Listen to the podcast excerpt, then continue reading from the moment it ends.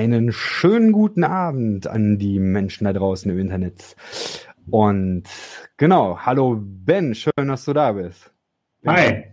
Ja, ja, Benny eigentlich, mein, mein Instagram heißt nur Ben the Hobbit. Ja. Genau, ich habe es gerade verlesen, sorry. Ja, äh, ihr seid bei Schöner Glauben und mein Name ist Jason. Und heute ist ähm, ein Experiment. Ich bin mal sehr gespannt, wie das wird. Ähm, ich habe ja eigentlich diese Serie äh, This Is. Und da geht's normalerweise geht's dann um verschiedene Leute, die ich so im Internet kennengelernt habe und dann erzählen die so, was die so machen und was die an Lebenswerk oder an tollen Themen und so weiter reinbringen. Und äh, heute ähm, soll es allerdings so ein bisschen um was anderes gehen, nämlich um einen bereits verstorbenen Theologen, den äh, Walter Wink. Benny, wir beide haben äh, schon mal ein Wochenende über den äh, gebrütet. Ähm, und ich äh, finde ihn großartig, der hat mich sehr geprägt. Und deswegen habe ich gedacht, mit wem könnte ich das Gespräch machen? Und du bist mir eingefallen, äh, auch aus äh, dem Hintergrund, dass du Mennonitenpastor bist und dass du sowieso gewaltfrei unterwegs bist, du bist aktivistisch unterwegs. Jetzt habe ich schon ein paar Sachen gesagt, aber ähm, vielleicht für diejenigen, die dich nicht kennen, magst du kurz einmal dich vorstellen, kurz einmal sagen, wer du bist und was du so machst? Ja, äh, gerne. Also erstmal schön, dass ich hier sein kann. Ähm, genau, ich heiße Benny Isaac Kraus. Ich bin zusammen mit meiner Frau Rihanna Pastor, also genau, Pastoren sind wir in der Mennonitengemeinde Frankfurt, jetzt seit fast zwei Jahren. Und äh, außerdem bin ich ja in, immer mal wieder aktiv, ähm, um verschiedene gewaltfreie Bewegungen zu unterstützen, ähm, mich da selber einzubringen, hauptsächlich theologisch, indem ich versuche, eine Brücke zu schlagen zwischen dem, wofür mein Herz brennt und das von vielen anderen Leuten, nämlich eine gewaltfreie Veränderung der Welt ähm, hin zu mehr Gerechtigkeit ähm, und der Bibel äh, und dem, unserem Glauben, aber auch ja, viele langweilige Aufgaben. Ich sitze in einem Vorstand von Community Peacemaker Teams, äh, was eine internationale Friedensorganisation ist und versuche ja, logistische Unterstützung für verschiedene Bewegungen zu machen.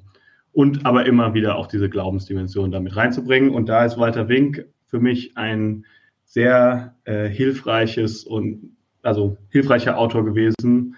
Auch wenn ich ihn nie getroffen habe, sind seine Bücher für mich sehr ähm, ja, prägend gewesen, wie das gehen kann, wie man Politik, ähm, politisches Engagement und Glaube und Bibel vor allem auch zusammenbringen kann.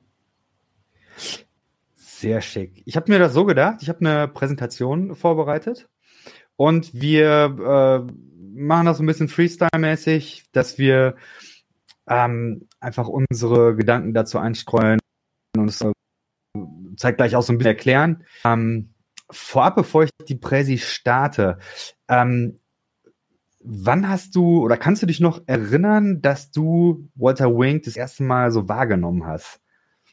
Uh, äh, da müsste ich jetzt nochmal nachschauen.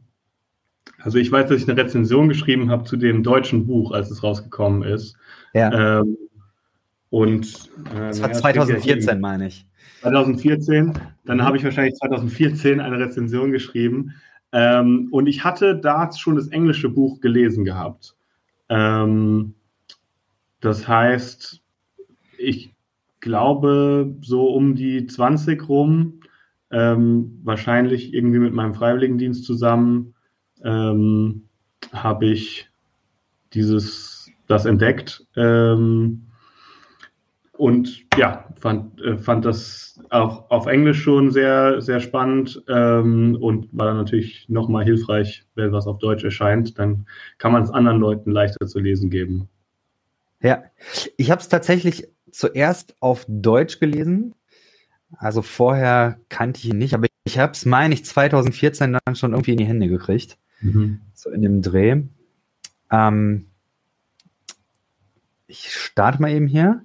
So, ähm, das Buch heißt ja Verwandlung der Mächte. Das ist übrigens Walter Wink. Der ist ähm, seit wann ist der gestorben? Der müsste auch irgendwie Jetzt, so. 2012, glaube ich, gestorben, ja, genau, steht da ja auch. Genau. Er war Gemeindepfarrer und hat als Professor am Union Theological Seminary in New York City gearbeitet. Und dann auch für ein Jahr oder für, für ein guten Jahr ähm, bei Peace Fellow am United States Institute of Peace. Ähm, ich habe jetzt mal nicht so die ganze Palette da aufgeschrieben. Mir ist ähm, noch eingefallen oder mir ist aufgefallen, vielmehr, er ist irgendwann dann mit seiner äh, Frau, ist er durch die ganze Welt gezogen und hat da Workshops gemacht. Mhm. Das hätte ich gerne miterlebt. Das muss irgendwie ein spannender Workshop gewesen sein, weil da ging es nicht nur inhaltlich, theologisch äh, zur Sache, sondern man hat auch irgendwie Tanz und künstlerische Elemente mit drin gehabt. Ähm, ja, hört sich spannend an. Ich weiß nicht, äh, hast du sonst noch Dinge, wo du sagst, das, das müsste man noch erwähnen? ja, also ähm, es gibt eine Biografie von Walter Wink, ähm, die ich nicht so ausführlich gelesen habe, leider, aber die sich sehr lohnen äh, soll. Just Jesus, also nur Jesus oder ein gerechter Jesus.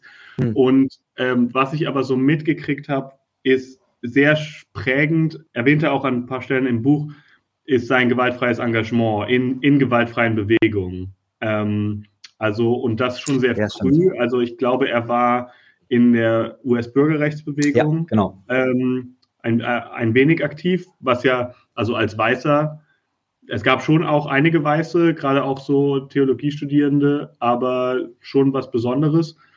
Und er war dann über den Versöhnungsbund, also Fellowship of Reconciliation, ähm, war er in Südafrika ähm, sehr viel aktiv und auch in Chile, glaube ich mal. Ähm, und das sind alles so sehr prägende Sachen für sein Leben, aber auch für seine Theologie, also wo er quasi in der Auseinandersetzung mit Gewalt, ähm, vor allem eben staatlicher Gewalt gegenüber Minderheiten oder gegenüber dissidentischen Bewegungen, ähm, ja, diese Fragen die dann seine Theologie antreiben nach den Mächten und Gewalten, die ja gefallen sind ähm, und was es für eine Perspektive für die gibt und nach der Gewaltfreiheit ähm, immer wieder ja, damit gerungen hat ähm, und sehr spannende kreative Wege gegangen ist, die vielleicht auch gerade, weil er halt nicht nur im Seminar saß, äh, sondern auch mal auf der Straße und ähm, ja, in, in Bewegungen aktiv war, auf neue Gedanken gekommen ist. Ich, ähm, ich finde, das merkt man auch seinem Schreibstil an tatsächlich. Das ist nicht so dieses hochakademische, wenn ich das so sagen darf, mhm. sondern es ist sehr gut verständlich, so, so ein bisschen locker von der Hand. Sehr allgemein verständlich, finde ich. Das ja sonst so im theologischen Bereich häufig nicht so der äh, Fall ist. Das ähm, finde ich ist ein großes Plus. Also das Buch kann man auf jeden Fall lesen. Ich zeig's mal schnell hier, das, ähm, das wär's. Verwandlung der Mächte, eine Theologie der Gewaltfreiheit. Das ist ja im Prinzip eine, ja, wie soll ich sagen, Zusammenfassung oder es ist irgendwie so ein bisschen eine gekürzte Verfassung äh, von einer Trilogie, die er geschrieben hat. Mhm. The, The Powers That Be und äh, verschiedene andere. Die sind da zusammengefasst. Genau. Ähm, ich habe vor ein paar Tagen nochmal so als Vorbereitung, habe ich nochmal geguckt, bei YouTube gibt es verschiedene Videos, wo er dann auch Vorträge hält. Und ich finde es ganz spannend, dass er einen dieser Vorträge einfach mit Jesus begonnen hat. Also er hat einfach so ein paar Bibelverse genommen. Und äh, ich habe mir gedacht, wir machen das ähnlich. Wir nehmen mal äh, so ein paar Bibelverse. So ein bisschen, weil die, die Frage vielleicht ja auch im Raum stehen könnte. Also Gewaltfreiheit, das kennt man vielleicht von Gandhi, kennt man vielleicht äh, von ähm, Nelson Mandela und ähm, so diese, diese ganzen großen geschichtlichen Highlights von äh, Gewaltfreiheit. Aber äh, bei Jesus ist es wirklich so? Also ist Jesus so gewaltfrei unterwegs? Und da könnten wir mal direkt in die Bibel einsteigen. Ich habe zwei Verse mitgebracht und dann fangen wir mal an mit der Bergpredigt. Ich lese mal vor und du kannst gerne dann äh, mal Freestyle deine Gedanken dazu einwerfen. Ähm, Matthäus 5, 38 folgende, da steht, ich habe äh, die Luther-Übersetzung genommen. Ihr habt gehört, dass gesagt ist, Auge um Auge, Zahn um Zahn. Ich aber sage euch, dass ihr nicht widerstreben sollt dem Bösen, sondern wenn dich jemand auf deine rechte Backe schlägt, dann biete die andere auch da. Und wenn jemand dir äh, mit dir rechten will und dir deinen Rock nehmen will, dem lass auch den Mantel. Wenn dich jemand eine Meile nötigt, so geh zwei mit ihm. Gib dem, der dich bittet, und wende dich nicht ab von dem, der etwas von dir borgen will. Da. Zack. Zack. Also das ist, das ist ja quasi schon sprichwörtlich ähm, geworden. Also gerade dieses mit der anderen Wange für einen, einen passiven Umgang, ein Erleiden mit Gewalt, von Gewalt. Ähm, und, und eigentlich nutzen Leute das dauernd als Redewendung. Meistens wissen sie wahrscheinlich gar nicht, dass Jesus mal vielleicht sowas in die Richtung gesagt hat und sagen, aber man kann sich ja nicht auf die andere Waage schlagen lassen. Also hm. das ist so, wie mir das am meisten äh, begegnet. Vielleicht jetzt im letzten Jahr noch mal mehr ähm, als, als sonst äh, mit Ukraine-Krieg und so weiter. Und, ähm, und das mit der zweiten Meile ist ja auch eine Redensart geworden, aber eher so im Sinne von, wenn, wenn du nett bist und quasi über die Pflicht hinaus, dann, dann gehst du die zweite Meile mit jemandem. Hm. Und der, der Walter Wink, der hat eben da, finde ich, eine spannende Auslegung, weil die weiß auch nicht genau, wie er darauf gekommen ist, vielleicht über seinen, seinen Workshop-Style mit Leuten die Bibel zu lesen, weil er sagt einfach, probier's mal aus, wie das aus, wie das funktionieren würde mhm. mit der zweiten Wange. Das können wir jetzt schlecht, weil wir an zwei verschiedenen Laptops sitzen. Aber ähm, und da steht ja im Text, wenn du ihn nochmal einblendest, ähm, steht ja, auf welche Wange, glaube ich, geschlagen wird. Mhm. Also einfach, der Walter Wink sagt quasi, dass mit dem jemanden auf mit der rechten Hand, die man kulturell die einzige ist, die man benutzen kann, ähm, auf die rechte Wange schlagen, funktioniert nicht so, sondern höchstens so Rückhand. Und das ist eine Demütigung. Und deswegen geht es hier um ein kreatives Beispiel, wie ähm, Menschen, die eben auf einer niedrigeren Position sind, also zum Beispiel Sklaven oder Frauen ähm, in dieser patriarchalen äh, Gesellschaft, wie die ihre, ihre Würde zurückerobern können, indem sie sagen, also wenn du mich schon schlägst, dann schläg, schlag mich richtig. Und auch was Überraschendes tun. Also es geht weniger um ein Gesetz, wo, was wir vielleicht aus diesem Text gemacht haben, man darf sich nie wehren oder sowas, sondern um ein, kreativ, ein Beispiel von kreativer Gewaltfreiheit. Und das exerzierte dann an den anderen auch durch. Also das zweite mit dem Mantel, da geht es um einen Gerichtsprozess und der Mensch tut quasi die Initiative zurückergreifen und aufzeigen, was hier strukturell passiert, dass er halt komplett ähm, aufs letzte Hemd ähm, ja, äh, entrechtet wird. Und ähm, das dritte Beispiel geht um die römische Besatzung, dass die römischen Soldaten halt Soldaten zwingen, äh, äh, die Soldaten konnten Zivilisten zwingen, eine Meile ihr Gepäck zu tragen. Und wenn man dann die zweite Meile als Zivilist weiterträgt, dann ähm, ist das quasi verwirrend, weil es, es gab anscheinend ähm, auch so Beschränkungen, also dass man eben nur eine Meile das zwingen konnte. Ähm, und auf diese Sachen würde ich behaupten, also es gibt auch einen exegetischen Streit darüber, ich habe mal relativ viel dazu gelesen. Ähm, viele Exegeten folgen dem, aber es ist halt wenig, wenig Leute sind auf solche Sachen gekommen. Und ich ja. würde sagen, er ist drauf gekommen, weil er halt in solchen Bewegungen aktiv war und zum Beispiel so Workshops, wo man mal einübt, wie, wie man mit Gewalt umgehen könnte, sind halt so Standardrepertoire von gewaltfreien Bewegungen. Also in der Bürgerrechtsbewegung haben die dauernd geübt. Wie ist es denn, wenn wir diesen Sit-in machen ähm, und dann kommen irgendwelche weißen Rassisten und beleidigen uns oder greifen uns sogar physisch an? Wie könnten wir darauf reagieren? Ähm, und ich würde sagen, der, der Wink ist auf solche Lesarten gekommen, weil er halt ähm, also in gewisser Weise, also das halt diese Erfahrung mit dem Text in Verbindung gesetzt hat und es scheint ziemlich plausibel, also weil dann hat er ja schon seine exegetische Arbeit gemacht und quasi nachgewiesen, wie das sein könnte. Ähm, und da sind halt wenig Leute gekommen. Ja. Ich finde es mega spannend, auch super plausibel. Das ähm, Entscheidende finde ich, ist eben nicht, dass da äh, sozusagen Prinzipien sind, so nach dem Motto, also jedes Mal, wenn du einem Soldaten begehst, äh, begegnest, dann mach das, sondern ich glaube, dass das Entscheidende ist ja, dass das Beispiele sind für einen Überraschungsmoment. Mhm.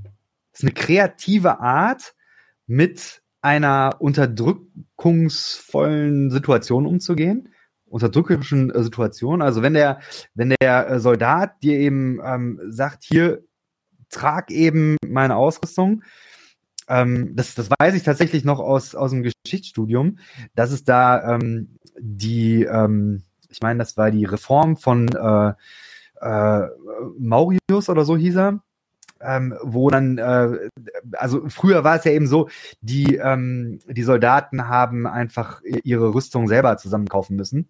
Und dann gab es eben eine Heeresreform, wo dann eben gesagt wird, nee, das, das bezahlt der Staat. Und dann hatten die aber auf einmal mehr Zeug und, und, und schwereres Zeug. So, und dann war eben klar, dann, dann ist es auch plausibel, dann zu sagen, naja, die, die Besatzer äh, können dann natürlich die Besetzten dazu zu sagen, so, äh, trag halt eine Meile. So, aber wenn das Gesetz gibt, du darfst eben nur eine Meile und beim zweiten Mal wird, äh, also wird es vielleicht irgendwie Konsequenzen am Ende sogar noch geben für den Soldaten. Also, was ich jetzt nicht so wahrscheinlich finde, aber äh, wenn der Soldat dann am Ende in der Situation ist, okay, er muss dann quasi den, äh, den, den, den, den äh, Bauern oder wer auch immer da seine Sachen dann erträgt, dann äh, dazu, äh, also anfahren, betteln, jetzt gib mir mein Zeug wieder, sonst, sonst kriege ich Ärger, weiß ich nicht. Aber äh, mhm. äh, so in der Art, das ist ja eben so, so die Denke, dass das eben, es ist mindestens verwirrend, aber es ist, ähm, in jedem Fall ist es ein kreatives Element, was, was subversiv arbeitet. Das, ähm, das wären, wären äh, coole Beispiele auf jeden Fall. Weiß nicht, ob du noch Gedanken dazu hast. Also, ähm, ja, also ich, ich finde es auch wichtig, dass es halt keine, kein Prinzip ist, Mhm. Wobei ich glaube, das Prinzip, was dahinter steht, was Wink schon wichtig war, ist, dass er sagt, Menschen, wir denken oft, es gibt nur zwei Wege. Mhm. Es gibt entweder, also es gibt von Dorothee Sölle so ein schönes Gedicht. Ich bin mir auch relativ sicher, dass Sölle und Wink sich mal getroffen haben müssen, weil die beide in New York waren und so. Aber mhm. ähm, von Sölle gibt es ein Gedicht, was mich sehr an Wink erinnert, wo sie sagt, ähm, wir sehen nur zwei Wege, sich schlagen lassen oder schlagen. Hm. Und du bist einen dritten Weg gegangen. Und diese Formulierung, der dritte Weg, ist, ist nicht die rechtsradikale Partei in Deutschland, sondern ist ähm, bei Walter Wink dieser Weg der aktiven Gewaltfreiheit. Also weder aktiv sein im Sinne von schlagen, noch, noch gewaltfrei im Sinne von sich schlagen lassen, sondern aktiv, gewaltfrei, kreativ die Initiative zurückholen, die Leute verwirren und, und damit einen Raum eröffnen, wo Veränderung passieren kann. Und ähm, das ist ihm halt wichtig, weil er sagt, dass all unsere Systeme, die eigentlich gefallen sind, ähm, sich durch Gewalt dauernd ähm, aufrechterhalten und dass ein Kampf gegen Ungerechtigkeit oder gegen, un, gegen diese Mächte und Gewalten, wie er es nennt, ähm, dass der nicht, nicht tief genug geht, wenn er selber gewaltsam ist. Also er kann, er, er sagt oft, dass er Verständnis hat für, zu seiner Zeit gab es ja eine ganze Reihe bewaffneter Befreiungsbewegungen, so in Lateinamerika, dass er das verstehen kann, warum die das machen, oder Südafrika, aber dass es nicht tief genug geht. Äh, und dass das je, wir bei Jesus sehen, dass er sich zu den anderen teils bewaffneten Befreiungsbewegungen eben kritisch positioniert, weil er sagt, oft ersetzt ihr nur eine Schreckensherrschaft mit der nächsten. Hm. Und ähm, dafür braucht noch, man dann Gewaltfreiheit. Ja, sorry. Ähm, über, ähm, über die Themen, das vielleicht nochmal vertiefen wollen.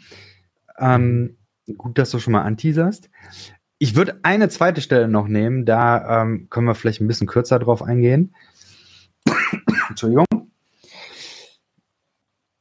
So, und zwar äh, Lukas 9.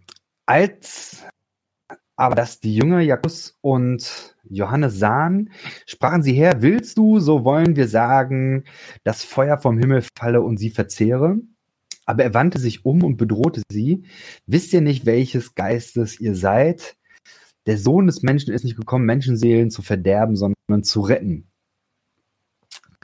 So, dieses, äh, dieses, es ist ja im Prinzip so eine Anspielung auf äh, diese Elia-Geschichte, mhm. Wo äh, Elia Feuer vom Himmel hat äh, fallen lassen und ich glaube, es waren die Baalspriester, die dann ähm, quasi dann dahingestreckt worden sind. Und Jesus macht hier eine Unterscheidung, sagt, ihr wisst nicht, welches Geistes ähm, ihr seid.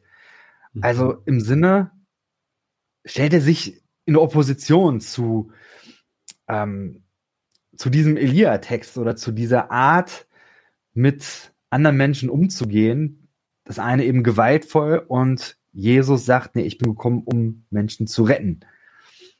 Ich finde, dass äh, für mich ist das ein ganz wichtiger, auch ähm, hermeneutischer Schlüssel fürs, fürs Bibelverständnis, zu sagen, ich möchte die Bibel gewaltfrei lesen und für mich ist Gott gewaltfrei, weil Jesus gewaltfrei war.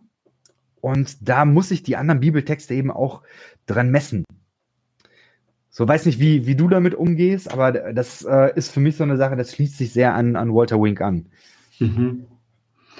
Ja, also ich ähm, würde es, würd es auch so ähnlich sehen. Ähm, ich würde den Elia-Text ein bisschen in Schutz nehmen ähm, mhm. und sagen, dass ich glaube, dass innerbiblisch diese Hermeneutik schon an, diese Reflexion an solchen Texten auch anfängt. Also weil der Elia, der lässt ja Feuer auf die, die Opfergaben brennen, aber dann, also da ist auch Gott noch dabei ähm, und dann bringt er ja eigenhändig die ganzen Priester um. Ähm, ja. Mhm. Und danach kommt diese Szene, die viele kennen, wo Elia irgendwie da ähm, total Burnout hat. Ähm, und am Ende ist er da in dem Berg und begegnet Gott nicht im Feuer, nicht im Sturm, sondern in diesem sanften Säuseln. Mhm. Und meines Erachtens hängt, erlebt er da, dass Gott halt nicht dieser Gott ist, der wollte, dass er die Leute umbringt, sondern dass, dass er da eigenmächtig gehandelt hat. Aber, aber genau, ich würde dir, was in die, diesen Lukas-Text total angeht, total zustimmen. Und ähm, dass hier was ein innerbiblischer Streit irgendwie, wer ist unser Gott, ähm, Jesus Position bezieht und sagt, unser Gott ist eben, es geht ja um Samariter, die hier verbrannt werden sollen, weil sie ungastlich sind. Mhm. Ähm, und Jesus sagt, also so gehen wir nicht mit Menschen um, selbst mit unseren Feinden. Deswegen, also die Feindesliebe wird ja auch in der Bergpredigt mit Gottes Charakter also begründet. Also Gott lässt es regnen auf Gerechte und Ungerechte. Deswegen sollen wir auch so handeln. Und bei Paulus übrigens auch. Also Paulus sagt, Gott hat sich mit uns versöhnt, als wir noch Feinde Gottes waren. Ähm, also auch so eine theologisch begründete Feindesliebe. Ähm, durch die wir dann viele andere Texte lesen müssen und fragen müssen. Also ich bin nicht so ein Fan davon, Texte zu schnell abzuwerten und zu mhm. sagen, ah, die sind halt, die haben es nur nicht richtig verstanden, weil ich finde es ein bisschen arrogant. Also so, wer sagt, dass wir es besser verstanden haben, aber zumindest dann damit zu ringen, wie kann das zusammenpassen mit diesem sehr klaren Bekenntnis, äh, dieser, also von einem, von Jesus als Sohn Gottes, der äh, gewaltfrei handelt, konsequent. Mhm.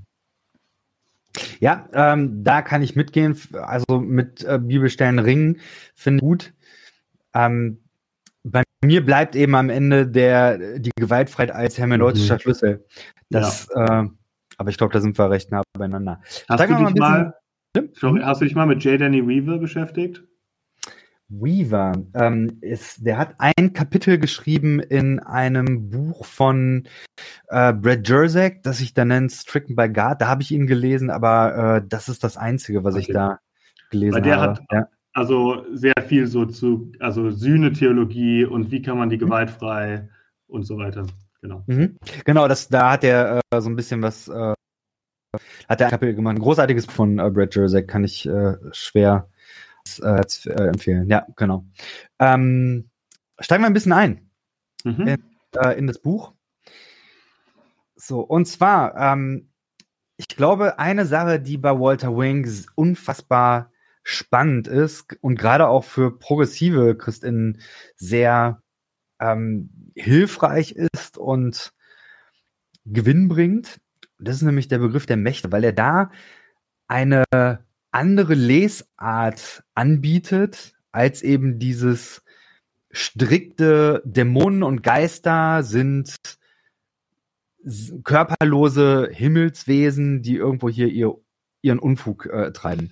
Also ich glaube, dass Walter Wink, wenn ich ihn richtig verstehe, diese Sicht nicht ablehnt, aber er ermöglicht eine andere Sicht. So, ich äh, lese mal ein äh, Zitat eben vor über die Mächte und dann äh, gucken wir weiter. Die Befreiungstheologie hat einen der ersten Versuche unternommen, die Mächte und Gewalten neu zu definieren. Ja, Mächte und Gewalten kommen in der Bibel vor, das äh, Epheser 3, äh, Kolosser 1, so verschiedene Bibelstellen. Ähm, und zwar nicht als körperlose Wesen, die die Luft bevölkern, sondern als Institutionen, Strukturen und Systeme. Allerdings sind Mächte nicht nur materieller Art. Die Bibel besteht darauf, dass sie mehr als das sind. Aus biblischer Sicht sind die Mächte zugleich sichtbar und unsichtbar, irdisch und himmlisch, spirituell und institutionell. Mächte wie ein Sägewerk oder eine Stadtverwaltung besitzen sowohl eine äußere physische Erscheinung, also Gebäude, Personal, Fahrzeuge, Faxgeräte, als auch eine innere Spiritualität, eine Firmenkultur oder eine kollektive Persönlichkeit. So, das war so, so ein bisschen Walter Wink und die Mächte. Was denkst du dazu? Finde ich gut. ähm, ja, also es ist, es ist sehr, ähm, sehr produktiv. Ähm, also ich, ich finde es, es eröffnet mir ein, ein Umgang mit diesen Texten, ähm, die ja doch gar nicht so wenige sind, wenn man mal so reinschaut. Also, ähm, also diese explizite Rede von Mächte und Gewalten, aber auch wenn Jesus Dämonen austreibt, mhm. im Daniel-Buch, äh, also so alles, was auch mit Apokalyptik zu tun hat oder so, ähm, was, was ja, ähm, ja von, sage ich mal, Leuten, die moderner Wissenschaft gegenüber offen sind äh, und so weiter, oft abgewertet wurde. Also es gibt diesen berühmten Satz von Rudolf Bultmann, man kann nicht ja. das elektrische Licht anschalten und im gleichen Moment an die ähm, äh, Ideen, äh, in, an die Geister und Dämonen des ersten Jahrhunderts glauben oder irgendwie sowas in die Richtung. Ähm, und es eröffnet auch so einen Umgang mit mit echtem Bösen ähm, in, in der Welt, ohne es halt nur so zu externalisieren. Ähm, und ja, das ist halt nur diese, Dem also irgendwas außerhalb oder dann die Menschen sind radikal böse, äh, sondern es ja, eröffnet so einen Blick auf Ideologien ähm, und Soziologie. Also überhaupt kann man soziologische Theologie auf einmal machen. Ähm, und was genuin theologisches und spirituelles auch beitragen. Also dass es halt nicht nur ist, ach ja, wir machen jetzt auch Soziologie, sondern wir können quasi innen davon lernen und gleichzeitig ähm, öffnet es einen neuen Gebe Weg zu Gebet ähm, und zu, was macht man denn bei sowas wie einem Friedensgebet ähm, oder bei einer Mahnwache. Also auch so, auch so Sachen, die vielleicht auf den ersten Blick jetzt nicht so viel bringen. Ähm, hm. Darauf kann man, oder wenn ich bei einer Sitzung bin und versuche einfach, ich als Mensch ähm, nicht dauernd auf alles Toxische zu reagieren, sondern irgendwie einen Weg zu öffnen, dass wir miteinander umgehen. All das ähm, ist auf einmal ein Ringen, also auch eine geistliche Kampfführung, ohne dieses ganze den Hokuspokus ähm, zu haben dabei. Ich finde das auch, also wie du, ich, ich würde mich da voll anschließen. Ich finde eben es stark, dass es eben nicht bibelkritisch in dem Sinn ist, dass es einfach den Rotstift ansetzt und sagt, äh, brauchen wir nicht mehr, sondern dass er es eben schafft, es in, ins Heute zu bringen und im Prinzip eine Sehhilfe zu geben. Ich finde, ich kann eben nicht in eine toxische Unternehmenskultur oder ich kann nicht in ein Unternehmen äh, kommen und dann da äh, eine toxische Unternehmenskultur wahrnehmen und dann sagen, ja, jetzt sind irgendwelche Geisteswesen, so, das ist, das ist irgendwie ganz, ganz schräg für mich. Aber zu sagen, eine Institution hat eben eine sichtbare und eine unsichtbare Seite. Und die Kultur, das ist eben das Unsichtbare und das sind Mächte und Gewalten, so mit biblischer Sprache ausgedrückt. Das hat für mich so, wow, okay, das macht absolut mhm. Sinn. Und dann aber eben zu sehen, ja, ähm, diese, diese Mächte und Gewalten, die sind Teil von etwas Größerem. So, das, das wäre jetzt bei, bei Walter Wink, ich mache mal die nächste Folie, das wäre das Herrschaftssystem. So, da habe ich auch noch mal ein Zitat. Wenn ein gesamtes Geflecht von Mächten auf götzendienerischen Werten gegründet ist, erhalten wir das, was man als das Herrschaftssystem bezeichnen kann. Ähm, ich weiß nicht, ob das dadurch schon klar ist, aber vielleicht, äh, weiß ich, wie würdest du das erklären, Herrschaftsthemen? Also ich, da finde ich ehrlich gesagt die Übersetzung nicht so ganz gut. Also auf Englisch mhm. ist es the Domination System, also auch das Beherrschungssystem. Ähm, mhm. Aber genau, er sagt halt, also diese einzelnen Mächte, die er ja so nennt, äh, das Sägewerk und keine Ahnung, Frankfurt ist jetzt bald Bürgermeister, Oberbürgermeisterwahl. Also mhm. ähm, diese, also ja, die Stadtverwaltung und die Polizei und äh, das, die Kirchen sind auch Mächte und Gewalten.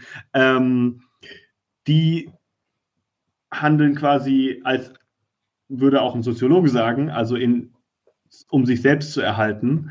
Ähm, aber irgendwie entsteht dabei auch noch was. Also äh, Emergenz ist ja auch so ein äh, Wort, was wir gerne benutzen, also für die, das Zusammenspiel von verschiedenen Elementen, wo dann auf einmal viel mehr entsteht. Und das nennt er halt dieses äh, Herrschaftssystem, Domination System, ähm, was er dann mit der gefallenen Welt äh, identifiziert. Also mit all den Texten, wo äh, gesagt wird, also äh, oder mit dem Fürsten dieser Welt. Also ähm, er spielt auch viel mit diesen verschiedenen Sachen und sagt, ja, irgendwie ist es ein System und eine Ideologie, aber vielleicht ist doch auch was dran, dass es quasi personalisiert ist oder dass zumindest Leute es so verstehen würden, dass es personalisiert ist. Also es sind, er ist auch sehr konstruktivistisch, ähm, also er ist oder er ist sehr offen für Konstruktivismus ähm, und gleichzeitig sagt er, naja, vielleicht ist da ja auch was dran, so ungefähr. Und ich meine, wir sagen ja auch, also unser Sprachgebrauch ist auch das Systeme irgendwie handeln ähm, und eine gewisse Rationalität haben. Ähm, und er sagt, am Ende hängt es alles dann doch irgendwie miteinander zusammen, obwohl die sich untereinander bekämpfen können. Also Konzerne, die im Wettbewerb miteinander sind, stützen zusammen den Kapitalismus. Ähm, und, und vielleicht sogar verschiedene Weltideologien stützen zusammen das sagt ja dann, ich weiß nicht, ob du da noch eine Folie hast, ehrlich gesagt, weil ich die Folien mir nicht äh, gut genug angeschaut habe, hm. aber sind gestützt durch diesen Glauben an die Gewalt. Also ja, da, da habe ich gleich noch eins. Okay. Ja, ja, das, da das kann ich, das kann ich gleich. Ähm, vielleicht können wir vorher noch mal äh, kurz darauf eingehen, ähm, dass Mächte äh, verändert werden können oder verwandelt werden können. Ja, er, er bringt diesen Dreischritt, das finde ich eben auch spannend. Die Mächte sind gut und böse zugleich, vielleicht in unterschiedlichem Grad und sie können gebessert werden. Stark vereinfacht dargestellt, die Mächte sind gut, sie sind gefallen, die Mächte müssen erlöst werden. Das fand ich tatsächlich auch einen sehr bemerkenswerten Move, weil ich äh, so dieses, äh, es gibt ja dieses äh, geistliche Kampfführung was man so vor allen Dingen aus so Pfingstenbewegung kommt. Da ist ja mehr, äh, Satan muss unter den Füßen zertreten werden und da ist so diese Kriegsmetaphorik, die im Grunde auf eine Destruktion, eine Zerstörung, da ist also auch sehr viel Aggression mit drin und da habe ich immer so, so ein bisschen ein ganz seltsames Gefühl. Und er bringt jetzt diesen Move rein, die, die Mächte können erlöst werden. Mhm. Das ist, äh, stark. Was, was denkst du dazu? Ja, also ähm, genau, er, er verortet die Mächte ja schöpfungstheologisch eigentlich. Also nicht, nicht unbedingt schöpfungstheologisch in so einer abgeschlossenen Schöpfung, sondern ähm, auch in einer fortlaufenden Schöpfung.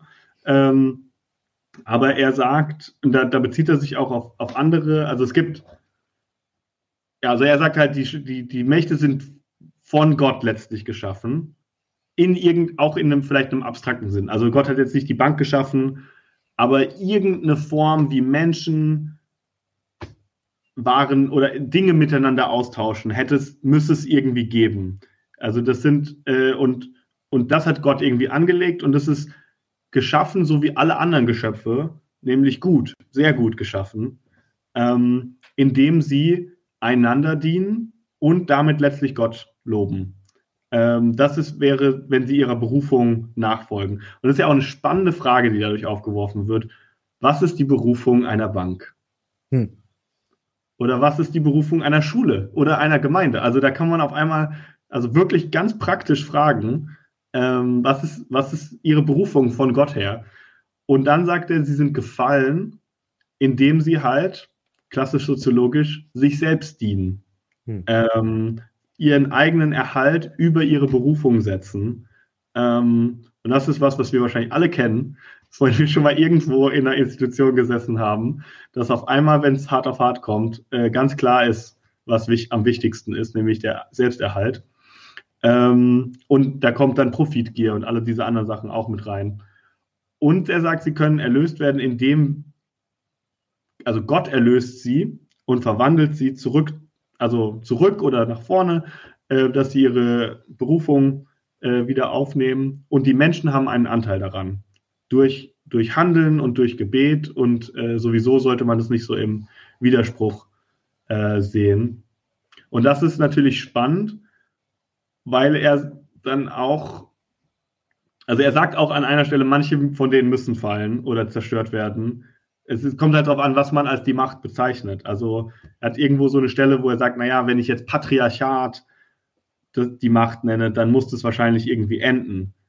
Aber einen Weg für die Geschlechter, er ist jetzt noch, er, er hat einen tollen Text geschrieben übrigens über Homosexualität.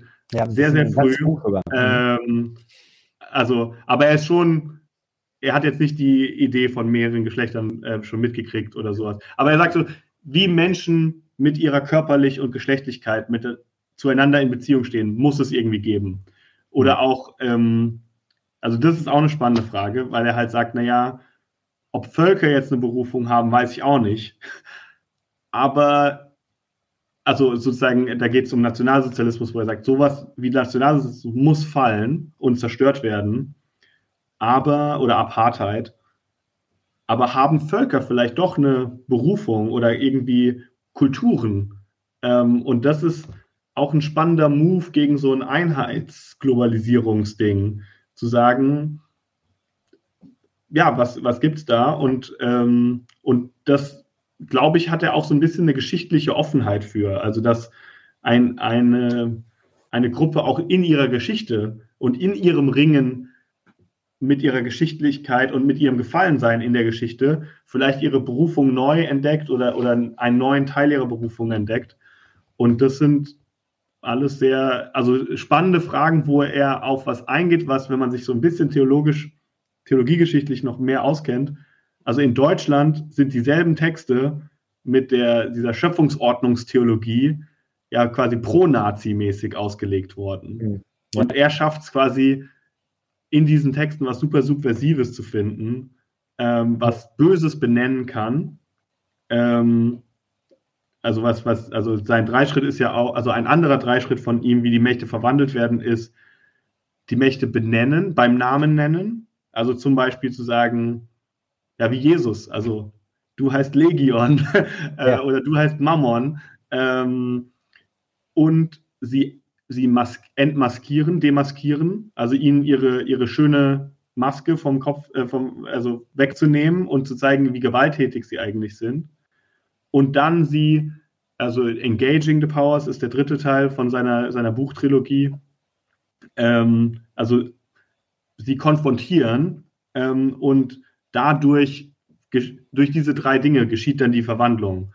Ähm, ja, und das ist eben ein sehr viel hoffnungsvollerer Umgang mit den Mächten. Also wenn wir uns fragen, was, was ist denn die Berufung von RWE?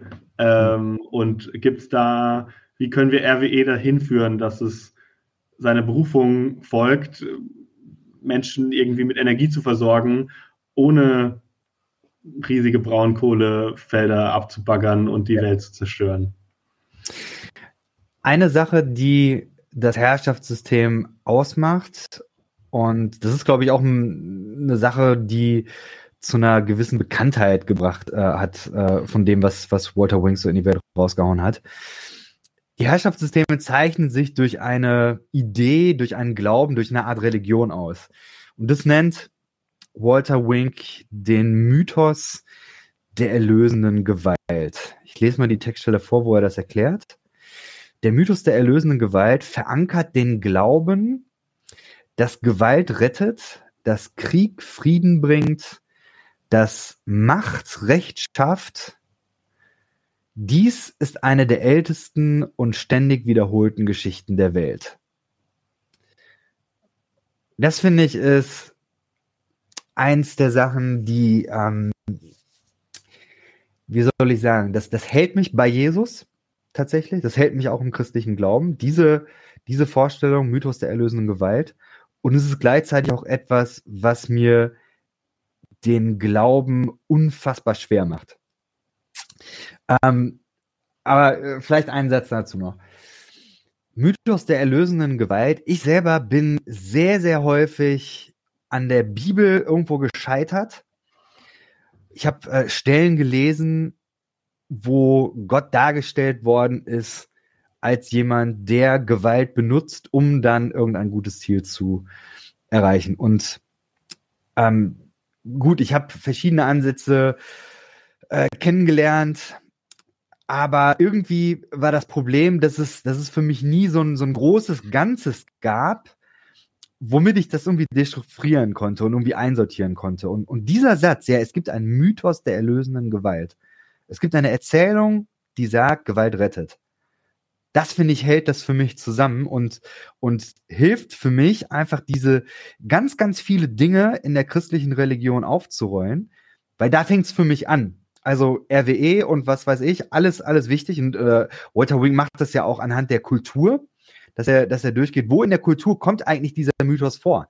Ja, in allen möglichen Filmen, von Disney über, äh, was weiß ich, äh, Zero Dark Thirty, also ein, ein Film, der von dem US-Militär gesponsert wurde, noch und nöcher, wo eben dann äh, gezeigt wird, ja, Gewalt rettet. Wenn wir nur äh, genug Gewalt und genug äh, Money reinpowern, können wir am Ende Osama Bin Laden zur Strecke bringen und alles ist gut.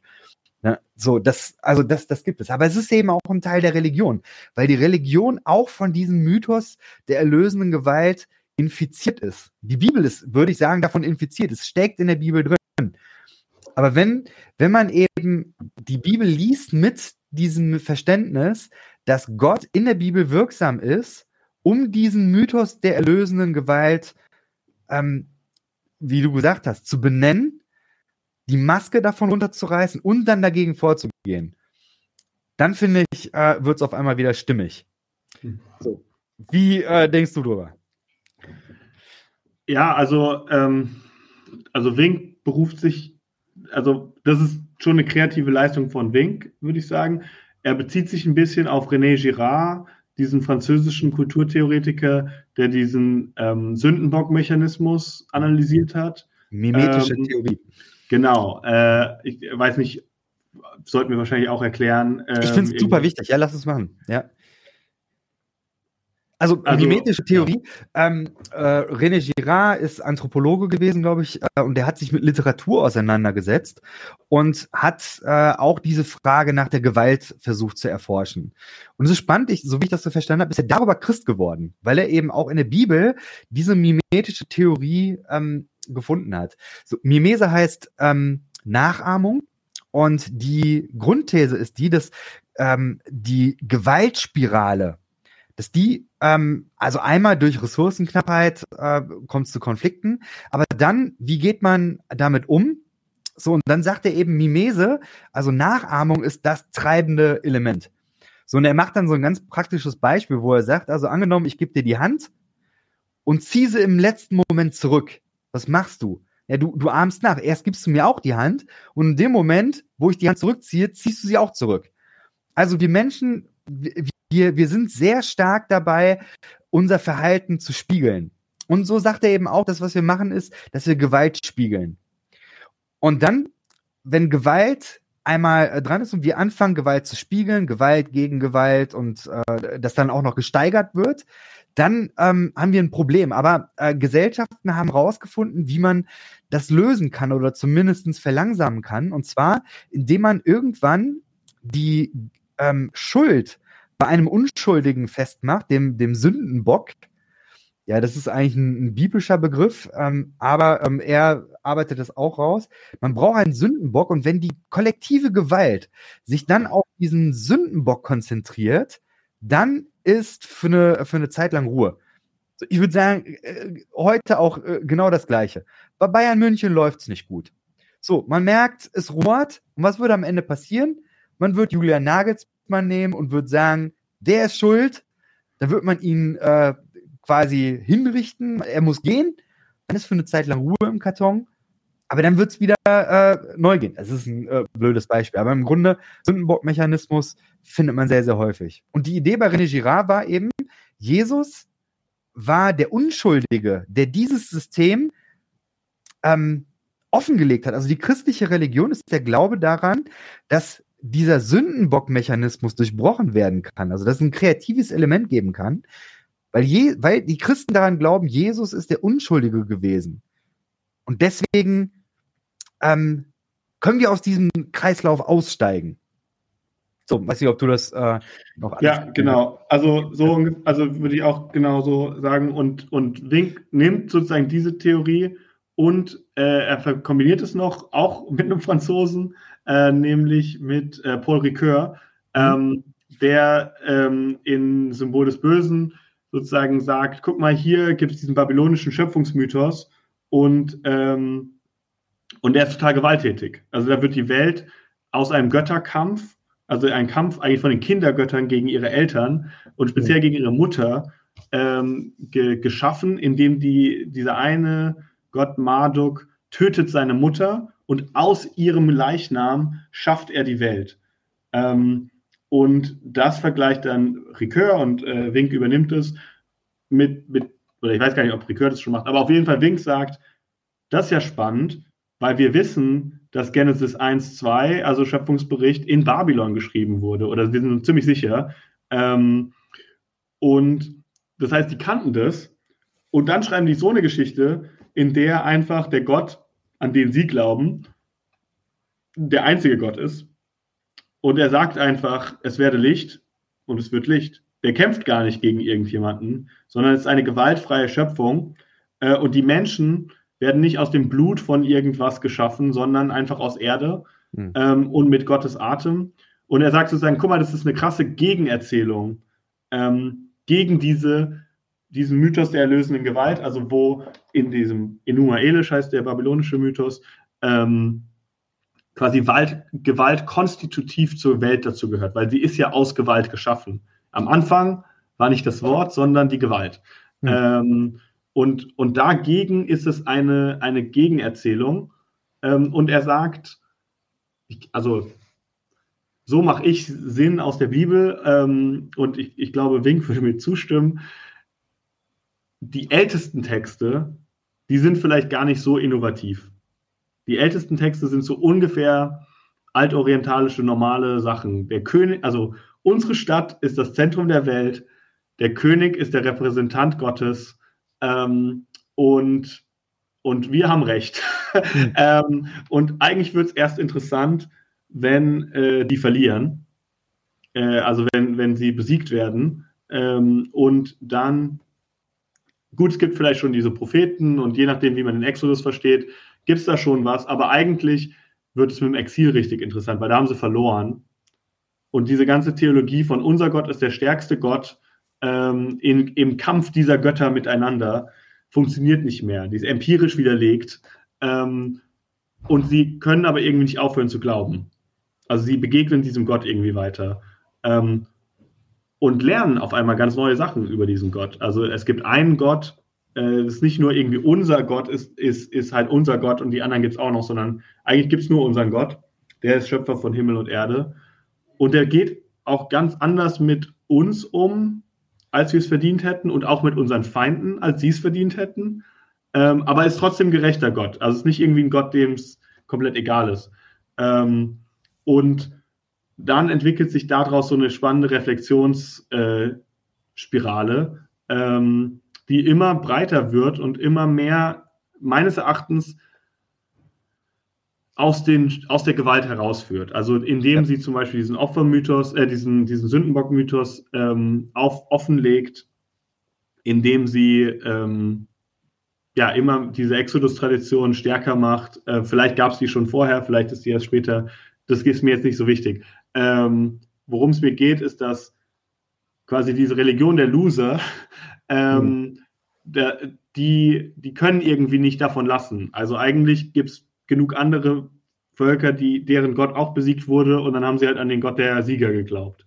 Und die Bibel ist dieses Buch, diese Textsammlung von den Verlierern der Geschichte, ähm, halt aus einem speziellen Volk, die ähm, ja, herausgeführt werden aus, aus, aus der Gewalt. Da ist auch ganz viel Gewalt drin, weil, also manches ist auch ähm, quasi eine psychische Gewalt, also so ein Psalm, der irgendwie sagt, Gott, hau die Köpfe unserer, der, der Kinder unserer Feinde gegen den Stein. Also so eine Rachefantasie, ähm, die meines Erachtens auch schon ein, wir leben das jetzt nicht aus in der Realität ist. Ähm, aber wir müssen irgendwie damit umgehen. Also es geht um echte, ein echtes Problem von Gewalt, nicht irgendwie ein theoretisches, sozialpädagogisches. Also kein Disrespekt für Sozialpädagogen, aber die haben, erleben wahrscheinlich mehr Gewalt als, als manch andere in der Gesellschaft. Aber, ähm, aber es geht um, um Unterdrückung und Gewalt und nicht nur um ein Nettsein. Das war, was ich sagen wollte. Ähm, und ja, und Wink sozusagen macht es ein bisschen fest an dieser, dieser Gegenerzählung zum Schöpfungsbericht und sagt, in dieser Weltsicht, also weil ihm geht es ja auch viel um Weltsichten, äh, in dieser Weltsicht der Bibel ist die Welt nicht voller Gewalt. Also erst im zweiten Schritt ist sie voller Gewalt. Ähm, Im ersten ja. Schritt könnte sie auch gewaltfrei funktionieren, ähm, was schon ein großer Unterschied ist zu einem vulgär Sozialdarwinismus, ähm, wo der nicht so viel mit Darwin zu tun hat, aber der, wo es sozusagen alle gegen alle kämpfen die ganze Zeit. Hm. Ähm, und, und und das würde uns ja noch nicht so viel helfen, wenn man sagen könnte, boah, ist halt voll die Tragödie, die Welt hätte gewaltfrei funktionieren können, jetzt ist sie voller Gewalt. Sondern es gibt auch diesen Weg aus der Gewalt heraus. Mhm. Und da ist Jesus sozusagen der Höhepunkt der, dieser Entwicklung ähm, als, als, ja, als Offenbarung Gottes äh, von sich selbst, ähm, der uns halt auch ermächtigt, diese kreative Gewaltfreiheit zu machen und ähm, ja, und die, die Mächte damit zu entlarven und zu verwandeln. Ähm, genau. Ich finde, also du hast es super dargestellt, äh, finde ich. So dieses, also wenn ich die Bibel lese mit dem Verständnis Mythos der erlösenden Gewalt, dann kann ich mich auf die Suche machen nach ganz vielen biblischen Motiven, Bibelstellen und Entwicklungen, die Gewalt überwinden. Und das, finde ich, macht es macht das eben spannend. Ja, also man stößt dann auf einmal auf diese überraschenden Dinge. Ähm, vielleicht können wir aber noch kurz darüber reden, weil ich glaube, dass diese Frage nach dem Mythos der erlösenden Gewalt am Ende sogar ins Zentrum geht von dem, was Christen, was Christinnen glauben. Ich würde sagen, dass Walter Wink auch in seinem Kreuzesverständnis da bahnbrechend war. Also das, das habe ich da das erste Mal so klar gelesen, dass ich, äh, dass ich dachte, boah, okay, so, so macht es Sinn. Weil ich glaube, dass in der Lesart des Kreuzes, wie das gängig ist in, in vielen evangelikalen oder auch, auch sonst weltweit, in vielen Denominationen über, über Jahre hinweg, äh, die Art, wie wir das Evangelium erzählen, ist eigentlich eine, die genau das sagt, Gewalt rettet. Mhm. Vielleicht magst du da äh, deine Gedanken zu sagen. Ja, also ich meine, es gibt ja sozusagen dieses Verständnis des Kreuzes als, ähm, also wir sind, ähm, wir sind Sünder in den Händen eines, eines zornigen Gottes. Ähm, ist ja, glaube ich, so die klassische Formulierung. Ähm, also wir haben irgendwie was, wir haben was falsch gemacht. Gott ist ein gerechter Gott, deswegen ist er wütend auf uns. Und der einzige Weg, wie das gelöst werden kann, ist so dieses, ist eigentlich unser Tod und äh, Gott ist dann irgendwie auch ein liebender Gott, in dem sich selber gibt, aber irgendwie wird immer so betont, der Sohn, also ist dann doch irgendwie so ein Kinderopfer und auch ein bisschen so die Kritik von feministischer Seite finde ich sehr passend, da auch ist halt auch ein, also ein, ein, ein gewalttätiger Vater, der sein Kind umbringt. Ähm, und das soll dann irgendwie liebevoll sein. Ähm, und da gibt es historische Wurzeln für und so weiter, aber Wink sagt, nee, ähm, Wink sagt im Grunde genommen, am Kreuz wird dieser Mythos der erlösenden Gewalt entlarvt und Jesus geht dorthin, als ähm, um das zu entlarven. Also er geht, er geht freiwillig hin ähm, und, und am wichtigsten ist, ist die Auferstehung, in der er dann halt erhöht wird äh, und in der er quasi auch, auch anerkannt wird als, also als Bestätigung von, ähm, das ist eigentlich Gottes Wille. Ähm, nicht, nicht, dass er stirbt, sondern diese Art zu leben. Ähm, ja. und, und dieses Enthüllen des, ähm, ich habe jetzt die, ähm, also das, das Kreuz ist letztlich die, das Durchbrechen der Gewaltspirale. Weil er hätte sich auch zurückwehren können und dann wäre aber der Mythos weitergelaufen, dass Jesus halt der stärkste, ähm, nochmal ein stärkerer Macker ist, der halt stärker ist und deswegen gewinnt. Stattdessen geht er ans Kreuz. Ich mag immer diese Formulierung, ähm, am Kreuz wird deutlich, dass sich Gott nicht zur Gewalt verführen lässt.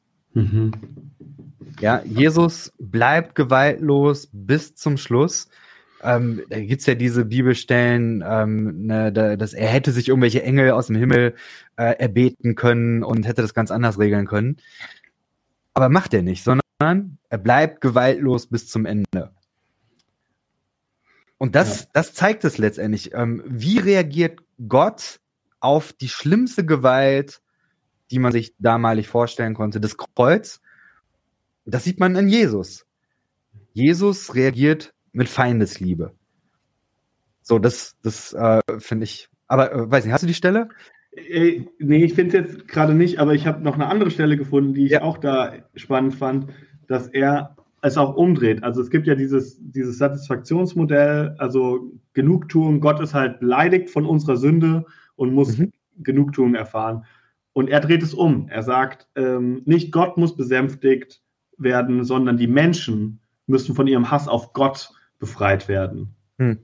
Ähm, also das ist, finde ich, auch so spannend zu sagen, ja, okay, also irgendwas, irgendwas musste offensichtlich passieren, aber das sind die Menschen, die, ähm, die nicht aussteigen können aus der Gewaltspirale. Ja. Ähm, und, und, und Gott entwaffnet sich selbst und geht halt bis zum Äußersten, ähm, in, um, uns, um sich mit uns zu versöhnen. Ähm, weil wir diejenigen sind, die so hartherzig sind. Ähm, und es macht auch irgendwie, finde ich, also mehr Sinn.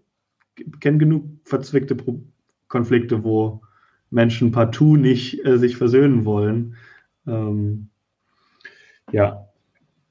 Aber ja. deine Stelle finde ich leider gerade nicht. Ähm, ich weiß, und, wahrscheinlich ist Kolosser 1, aber. Ähm, ja. also er sagt, in Kolosser 1 ist, ist das nicht das mit auch, also quasi die, dieser, die Mächte entwaffnen und. Genau. Äh, Im Triumphzug werden sie dann geführt. Ja. Ähm, und Wink sagt auch, also er nimmt auch diese ganze paulinische Kreuzestheologie mit ähm, dass wir auch gestorben, also auch Tauftheologie, dass wir auch gestorben sind mit Christus, als so ein, wir sterben den Mächten. Also wir sterben dem, dem Herrschaftsbereich dieser Mächte, was ich halt auch spannend finde, weil also, ja, wir haben Diskussionen über toxische Männlichkeit. Ähm, und wie kann man überhaupt oder, oder ähm, kritisches Weißsein. Ähm, also, und das sind alles meines Erachtens, ja, auch, also Rassismus ist eine Macht und mit diesem Bild kann ich damit operieren, wie diese Macht auch mich geprägt hat und auf mich wirkt. Ähm, und sozusagen nicht nur da draußen ist, wäre ja auch irgendwie so eine Wiederholung dieses, ach, die Dämonen, die schweben irgendwie in der Luft, ähm, sondern auch quasi inkarniert ähm, und wie wir frei werden von denen. Ähm, eben dadurch, dass wir teilhaben an, an Jesus, indem wir ein Leben führen, so wie er. Ähm, und weil in Jesus da was passiert ist. Und also er hat so eine Erbsünde als Sozialisation, steckt mhm. da so implizit drin. Ähm, Modell. Ja. Ähm, ich glaube, dass für viele dieser Gedanke, dass Gott am Ende doch irgendwie Gewalt nutzen muss, um die Dinge richtig zu machen. Dass das schon so ein Glaube ist, der sehr, sehr verbreitet ist. Also ich würde sagen, dass wir alle durch Kultur, durch Religion, durch alles Mögliche einfach diese, diesen Gedanken Gewalt rettet sehr, sehr stark verinnerlicht haben. Und dass, dass auf der anderen Seite, dass eben der Gedanke von Gewaltlosigkeit, ähm, auch gerade wenn ich jetzt das Kreuz sehen würde, dass das, dass das bei vielen Menschen erstmal so auf so einen Gedanken stoßen könnte, so, ah, okay, das bedeutet, die göttliche Antwort oder, oder die gewaltfreie Antwort auf Gewalt ist nichts tun. Und da finde ich, äh, ich habe da nochmal ein Zitat rausgesucht. Walter Wink sagt ja genau das Gegenteil. Also wir haben ganz am Anfang haben wir ja schon so ein bisschen von Jesus da aus der Bergpredigt rausgeholt, aber ähm, vielleicht nochmal, er hat, äh, ich glaube, er nennt das ähm, militant ähm, also die mili militante Gewaltfreiheit oder im Deutschen wird es übersetzt mit mhm. kämpferische Gewaltfreiheit. Ich lese mal einen Satz vor. Im Kampf gegen Unterdrückung verlängert jede Vermehrung von Gewalt das Herrschaftssystem und vertieft den Glauben an die erlösende Gewalt der äh, Kraft der Gewalt. Gewalt lässt sich niemals durch Gewalt verhindern, weil gerade ihr Erfolg andere dazu verführt, sie nachzuahmen paradoxerweise ist Gewalt dann am gefährlichsten, wenn sie erfolgreich ist. Okay, das ist nochmal so ein bisschen in die Richtung ähm, Gewalt erlösende, ähm, also Mythos der erlösenden Gewalt. Ich äh, lese mal hier die nächste. Feindesliebe. Das Gebot der Feindesliebe erinnert uns daran, ah, jetzt gerade hängt er. Ah äh, dass unsere erste Aufgabe Unterdrückern gegenüber eine seelsorgerliche ist, ihnen zu helfen, die eigene Menschlichkeit wieder zu erlangen. Durch den Geist werden wir ermächtigt, unsere Feinde nicht nur, unseren Feind nicht nur zu vergeben, sondern auch für ihre Verwandlung einzusetzen. Ähm, ja, magst du direkt dazu was sagen? Also, das könnte man ja natürlich jetzt so verstehen, ähm, dass sozusagen es, es nur um die Unterdrücker geht oder sowas. Ich glaube, ähm, was, was Wink sagen wird, ist, wir, wir müssen, letztlich leben wir zusammen. Also wir hm. müssen irgendwie miteinander leben. Das hat er auch, glaube ich, gesehen in den verschiedenen Kontexten, in denen er aktiv war, also im amerikanischen Süden. Ähm, gut, da, da, war die Gewaltfreiheit, ging sowieso sozusagen von der, von der schwarzen Bürgerrechtsbewegung ja auch aus, die aber auch wussten, wir müssen mit, den, mit unseren jetzigen Unterdrückern zusammenleben. Deswegen müssen die sich letztlich auch verwandeln. Dadurch haben die sich nicht zurückgenommen. Die haben nicht gesagt, oh, wir müssen aber, jetzt können wir aber dann nicht das und das fordern. Wir können nicht unsere Würde fordern, weil das würde die zu arg herausfordern. Der, der größte Kampf war ja eigentlich, die, die, dass die Schwarzen selber an den Punkt kommen mussten, wo sie sagen, wir kämpfen jetzt für unsere Würde. Hm. Aber halt gleichzeitig dieses, es wird nicht funktionieren. Wir können die ja gar nicht alle umbringen. Ähm, und deswegen müssen die, die sich verwandeln. Die müssen erkennen, dass sie Menschen sind und dass ihre Identität nicht an diese Unterdrückung und dieses System gebunden ist. Und deswegen sagt er, es ist seelsorgerlich den Unterdrückern gegenüber. Und genauso Südafrika oder ja, andere Gebiete. Und ich meine, also ich weiß, du wolltest auch noch ein bisschen so Russland-Ukraine reden. Ähm, ich finde, dass das etwas ist, was tatsächlich ein bisschen untergeht. Also ich kann total, ich kann die Verbitterung schon nachvollziehen. Jetzt von Ukrainern, die irgendwie sagen, was wollt ihr immer? Äh, wir hassen halt die Russen oder so. Also sagen ja auch nicht alle, aber ich kann es verstehen, wenn es welche sagen. Oder wenn dann die, die, russische Literatur oder Kultur am Ende irgendwie runtergemacht wird. Aber das ist, ist halt nicht realistisch. Also Kulturen müssen nebeneinander, also Nachbarn müssen miteinander leben. Und deswegen sagt er, das kann halt, das geht nicht weit genug. Also, und das wäre halt fatal. Also, so eine Art von Erfolg wäre fatal, weil Leute meinen würden, wir können ja ohne die anderen leben. Ähm, oder wir können unsere Probleme eben doch mit Gewalt lösen. Das ist jetzt sehr, ähm, ich glaube, man kann mich leicht missverstehen, Ähm, aber er sagt halt, es, äh, so eine Art von Freiheit ist, ist eine, eine sehr begrenzte. Und eine, die dann mhm. dauernd mit Waffen aufrechterhalten muss, werden muss. Also ich habe auch in Israel-Palästina gelebt ähm, für ein Jahr. Und äh, also sozusagen Israel ist, kann man auch viel zu sagen, aber die Strategie dort ist, wir bauen eine Mauer, um uns die Leute wegzuhalten. Ähm, und es funktioniert nicht. Ähm, und das Traurige ist, dass sich mittlerweile kaum jemand überhaupt noch vorstellen kann, dass es anders gehen könnte. Ähm, und, es, und es braucht aber Akteure, die, die davon von so einer Zukunft träumen und sie durch ihr Handeln möglich machen. Ähm, und ich glaube, da hat Wink in seinem Leben und dann in seinem Lektüre des, äh, der Bibel quasi entdeckt, dass das die Aufgabe der Kirche ist. Ähm, und dass, dass das dann auch ihre einzige Aufgabe in solchen Konflikten ist. Und nicht noch irgendwie ethisch hin und her zu überlegen, ob noch vielleicht doch noch irgendwie Waffen oder sowas, sondern es einfach sie sich darauf konzentrieren soll, mit Gewaltfreiheit und mit all ihrer Energie ähm, Gerechtigkeit und auch tatsächlich irgendwie einen Horizont von Versöhnung möglich zu machen. Mhm. Ähm, und, und diese gewaltfreien Bewegungen funktionieren auch besser, wenn halt von der anderen Seite auch welche dabei sind. Also so wie die schwarze, schwarz geführte Bürgerrechtsbewegung schon auch die Weißen gebraucht hat. Die war trotzdem schwarz geführt. So, die, ich, ich kenne auch Leute, die in der Bürgerrechtsbewegung waren. Ich kenne auch, also ich kenne Schwarze und ich kenne auch Weiße. Ähm, und den Weißen wurde schon ihr Platz gesagt, wo sie zu sein haben. Und ich habe letzten Artikel gelesen über, über russische und ukrainische Friedens- und so Antikriegsbewegungen in der Diaspora. Die haben auch diese ganzen Sachen auszuhandeln. Ähm, und das ist auch richtig, dass dann die Ukrainer manchmal sagen, also hier ist euer Platz Russen jetzt gerade. Ähm, ihr, ihr habt jetzt vielleicht nicht die Führung gerade, weil Teil dieses Konflikts ist, dass Russland immer die Führung über alles haben will. Hm. Aber trotzdem muss es langfristig, also muss auch um Versöhnung gehen. Ähm, und wenn dieser Horizont irgendwie im, in der Empathie über Unrecht komplett untergeht, dann ist das echt ein Problem. Also es ist ein realpolitisches Problem, was man aber vielleicht erst sieht, wenn man sozusagen diesen, diesen langen Horizont auch und auch irgendwie einen Glaubenshorizont hat. Ähm. Ich ergänze mal nochmal mit einem äh, Satz, den er sagt, den Walter Wings sagt, der da recht gut reinpasst. Jesu Lehre stützt sich auf die Überzeugung, dass in jedem Menschen etwas von Gott vorhanden ist. Es gibt niemanden und schon gar kein Volk, in dem das Ebenbild Gottes völlig erloschen ist.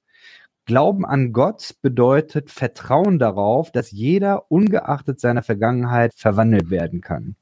Ich finde, das bringt es äh, nochmal sehr, sehr stark auf den Punkt. Ähm, ich merke, also vielleicht können wir da jetzt noch für ein paar Minuten über diese Ukraine-Sache reden, weil ähm, eine Sache, die mir bei Walter Wink sehr nachgeht, ich verstehe das absolut theologisch. Ja, theologisch ähm, Mythos der erlösenden Gewalt, Jesu Gewaltlosigkeit, das Kreuz gewaltlos verstehen, sind alles Sachen, die ähm, kaufe ich absolut an, stehe ich hundertprozentig hinter. Ähm, ich finde ganz, ganz viele Bibelstellen, wo Gewaltüberwindung als Motiv da ist. Ich kann das als äh, Entwicklungslinie in der Bibel lesen, alles wunderbar.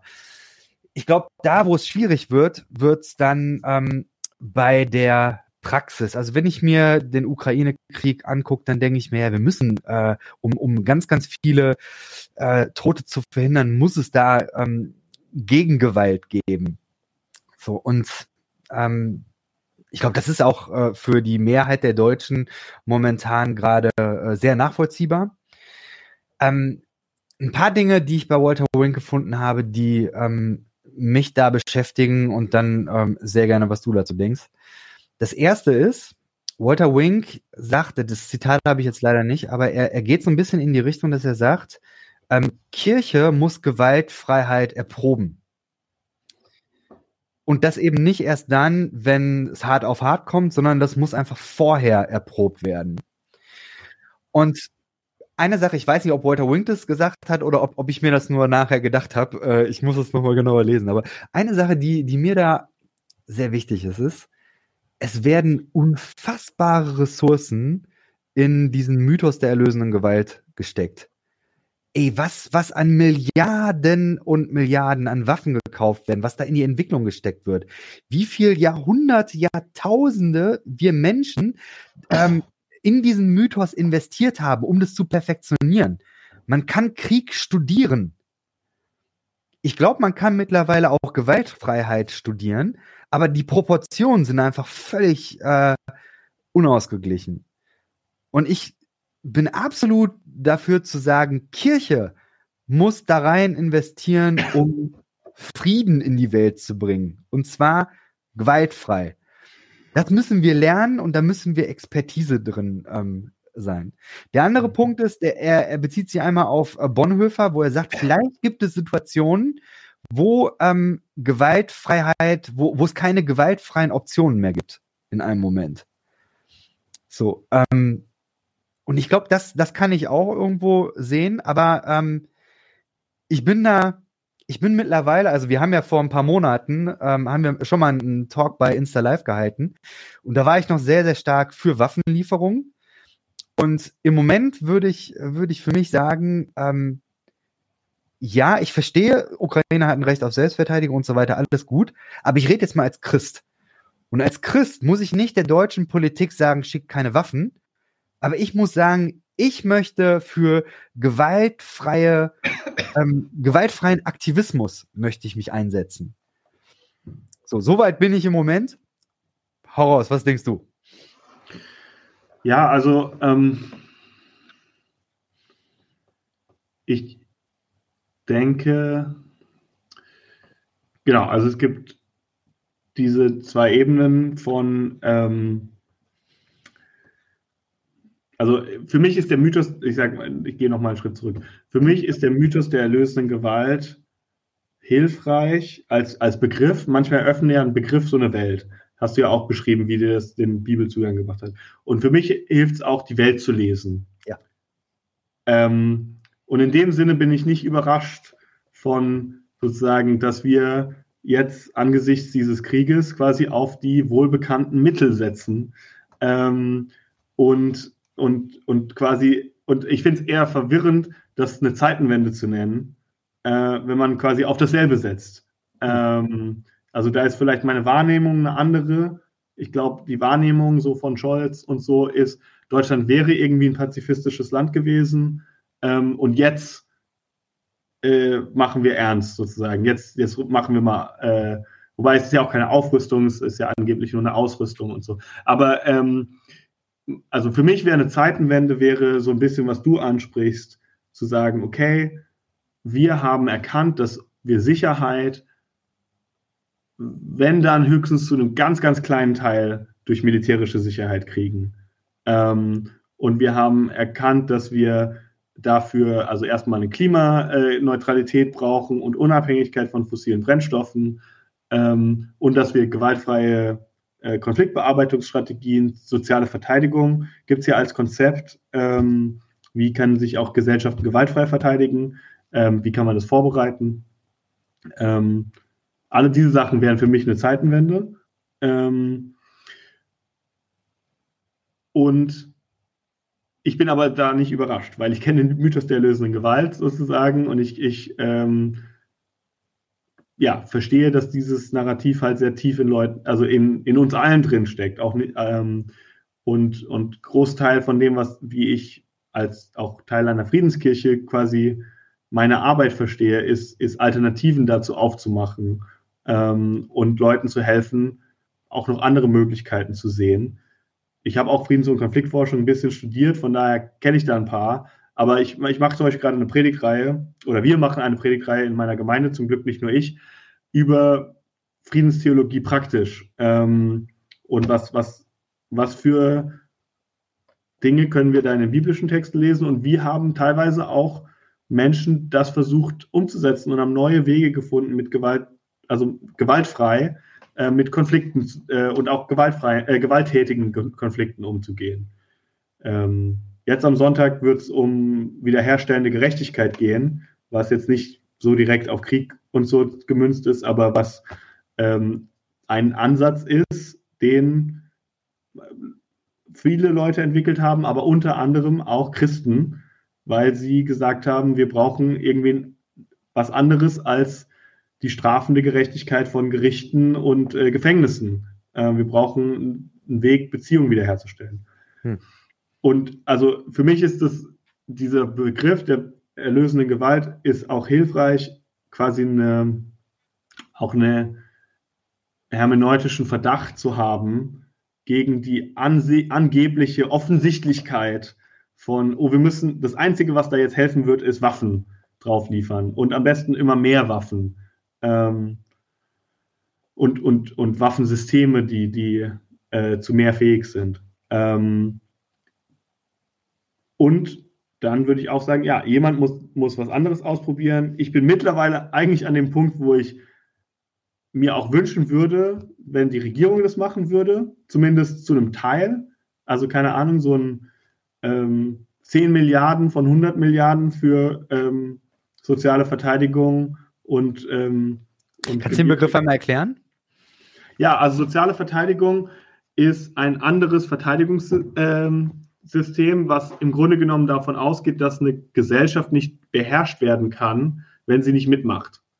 Ähm, und, ähm, und deswegen ist es sozial, also eine gesellschaftliche Verteidigung, ähm, die halt sagt, okay, wenn es kann zwar ein Land besetzt werden, ähm, jetzt wäre ja ein Szenario, ähm, aber wenn die, die Besatz, Besetzten gerade zum Beispiel in den Institutionen nicht mitmachen, äh, konsistent, ähm, und alle so im Alltag äh, das durch ihr Sein sabotieren, funktioniert es halt sehr ineffektiv und der Besatzer kriegt seine Ziele nicht erreicht.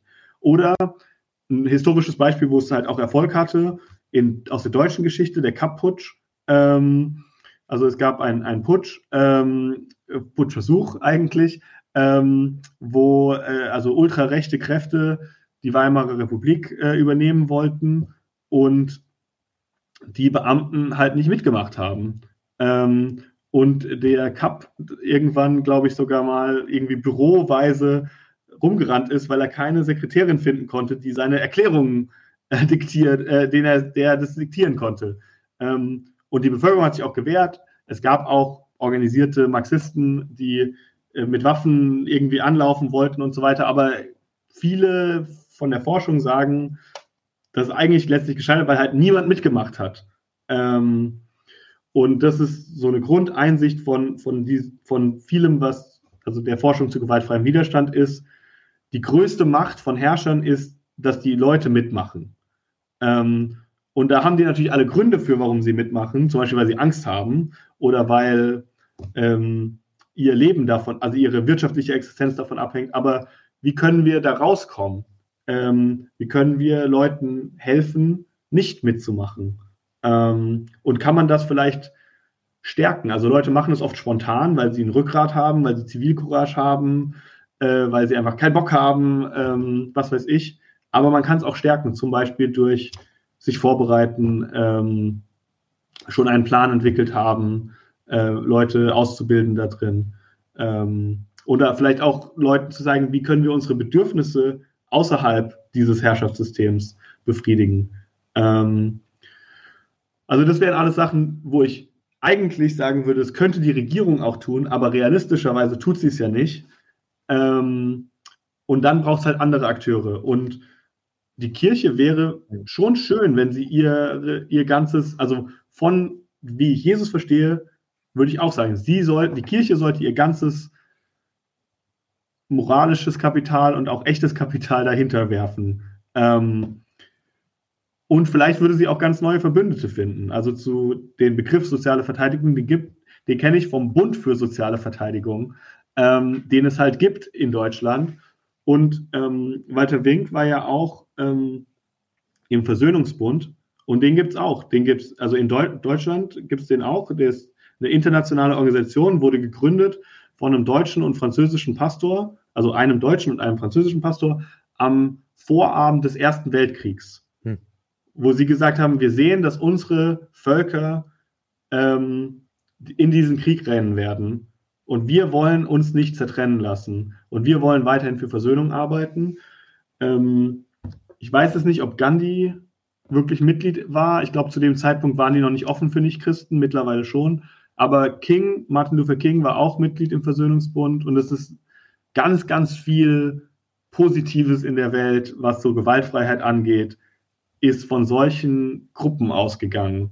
Ähm, viel auch spontan. Also ich meine, die letzte Generation heutzutage oder der arabische Frühling hatte jetzt nichts so konkret damit zu tun, aber ganz oft sind solche Netzwerke, die niemand so groß bemerkt, ähm, an, an Institutionen und an Einzelpersonen, die ihr Leben der Gewaltfreiheit verschrieben haben und die auf der ganzen Welt unterwegs sind ähm, und das Leuten beibringen, die eine total unter, also die, die einen wichtigen Einfluss auf die Weltgeschichte letztlich genommen haben. Ja. Ähm, und, und mich frustriert es, wenn das so wenig wahrgenommen wird und am Ende sogar die Kirchen, die eigentlich die Freiheit haben, auch nicht nur realpolitisch zu denken, sondern in einem größeren Horizont und von ihrer Geschichte, also von ihrem Narrativ her, dazu verpflichtet wären, ähm, von, von dem, an den sie glauben,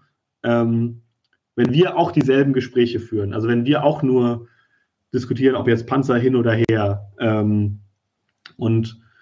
Also Christian, äh, Community Peacemaker Teams, wo ich äh, arbeite, also wo ich mich im Vorstand engagiere, ist auch aus dieser Idee entstanden. Also wenn Christen, also die, die Christen, von denen ich komme, also die Mennoniten und Quäker und so, also Friedenskirchen, wenn wir sagen, wir wollen nicht ähm, kämpfen, wir wollen nicht, nicht Leute töten im Krieg, was wollen wir denn dann? Und was sind wir bereit auch dafür zu investieren ähm, und zu riskieren? Ähm, und das ist teilweise ein bisschen eine schwierige Idee, die auch so ein bisschen, man kann auch gewaltfrei kolonial sein sozusagen, aber bei Community Peacemaker Teams haben sich Leute dann auf den Weg gemacht, diese Frage zu beantworten und sind auf Einladung in Konfliktgebiete gegangen und haben da super viel auch wieder über Gewaltfreiheit gelernt und wie es denn wirklich funktioniert. Und dass es am Ende doch nicht wie eine gewaltfreie Armee funktioniert, sondern doch irgendwie mit langfristigen Beziehungen und ähm, viel auch den Einfluss der Mächte auf uns entlernen äh, und neue Muster lernen. Ähm, aber das ist glaube ich, auch so eine Lehrgeschichte, die total fruchtbar und wichtig ist. Ähm, und ich würde mir wünschen, dass wir das mehr machen. Und, und Walter Wink ist für mich also ein, ein wichtiger Mensch, der da viel geöffnet hat. Mhm. Ähm, ich wollte kurz noch ein bisschen was sagen zu so Wirkungsgeschichte, aber ich weiß nicht, ob du noch eine mach, mach auf jeden Fall. Ich würde, ich würde, nee, äh, gar nicht mehr. Ich würde einfach noch ein, äh, eine Ergänzung bringen. Dann äh, äh, kannst du gerne ähm, noch einen anderen Aspekt reinbringen. Ähm, mir ist eben wichtig, es gab vor ein paar Tagen, gab es von äh, Sarah Wagenknecht und äh, von der Alice Schwarzer, gab es ein ähm, Manifest, glaube ich. Und die Diskussion, die ich wahrnehme, ist im Grunde, ähm, lass uns entweder ganz viel Waffen schicken oder lass uns die Ukraine einfach ähm, quasi ausbluten. Also keine Waffen mehr schicken und dann müssen sie halt äh, dann äh, von den Russen überrollt werden und das ist dann das kleinere Übel so ungefähr, weil geht schneller und weniger Menschen tot am Ende. Und ich finde, dass diese Position, die ist furchtbar. Und da würde ich sagen, dass das ist, da muss man entschieden gegensetzen. Und ich finde, das ist, das ist eben, also der, äh, der, äh, dieser Sascha Lobo hat da mal Lumpenpazifismus zugesagt. Das ist äh, vielleicht auch kein treffender Begriff, aber ich finde, diese Position ist abartig, die ist unmenschlich. Aber das, was Gewaltfreiheit sagt, also auch was Walter Wink mit kämpferischer Gewaltfreiheit meint, das ist eben eine Sache, die hochriskant ist, aber die auch hoch intentionell ist, die also etwas mit Aktivität zu tun hat. Da will man Frieden schaffen und eben nicht im Sinne von wir beten jetzt mal für die, sondern da, das ist eben Aktivismus. Aber es geht eben um einen gewaltfreien Aktivismus. Ich finde, du hast es gut erklärt. Aber für mich ist es nochmal wichtig zu sagen, ey, es ist eben nicht das, was jetzt äh, von diversen öffentlichen Stimmen äh, proklamiert wird, die eben sagen, na gut, wir halten uns einfach raus. Wir schicken jetzt keine Waffen mehr und dann äh, gucken wir zu und nach uns die Sintflut. Das finde ich ein extrem wichtiger Punkt. Und deswegen, da würde ich sagen, ja, da als, als Christ muss ich mich dieser Stimme anschließen, die eben sagt, ähm, wir müssen uns für Versöhnung und Gewaltfreiheit einsetzen, aber nicht im Sinne von Passivität. Das ist für Walter Wink ja auch ganz wichtig. Es ist nicht Passivität, sondern es ist Aktionismus, es ist Aktivismus, also nicht Aktionismus, es ist Aktivismus, aber eben mit anderen Mitteln und auch eben mit dieser Idee von Kreativität, wo wir wieder bei der Bergpredigt sind. Es braucht in dem Bereich Kreativität. Und das ist, glaube ich, der Auftrag von Kirche, da ähm, unterstützend zu sein. So, aber gerne, äh, bring noch mal einen anderen Aspekt. Ja, also ich wollte ähm, nur ein bisschen noch darauf hinweisen, also wo das, also wo das überall noch seine, seine, ähm, ja, seine, also wo diese Samen überall aufgehen. Also diese Übersetzung ähm, von dem Buch ist auch letztlich über den Versöhnungsbund gelaufen. Ähm, der Thomas Nauert ist so ein katholischer äh, Theologe, ähm, Alttestamentler und Religionspädagoge, glaube ich, ähm, der, der da ganz viel reingesteckt hat. Ähm, und ich habe letztes Jahr, war zehn Jahre Walter Wink ähm, gestorben, also im, im Mai irgendwann. Und ich habe mit einem mit einem anderen Freund, dem Martin Horstmann, der ist äh, an der Melanchthon Akademie in Köln, haben wir so ein Online-Symposium zusammengestellt. Und es war super spannend, weil über die deutsche Rezeption, ähm, da können wir vielleicht den Link später noch reintun, weil das ja, wurde dann auch aufgenommen. Ähm, und der Martin macht auch weiter, der hat, weil du die Formulierung, wir müssen weiter Wink weiterdenken. Äh, der Martin macht, glaube ich, nächste Woche am 22.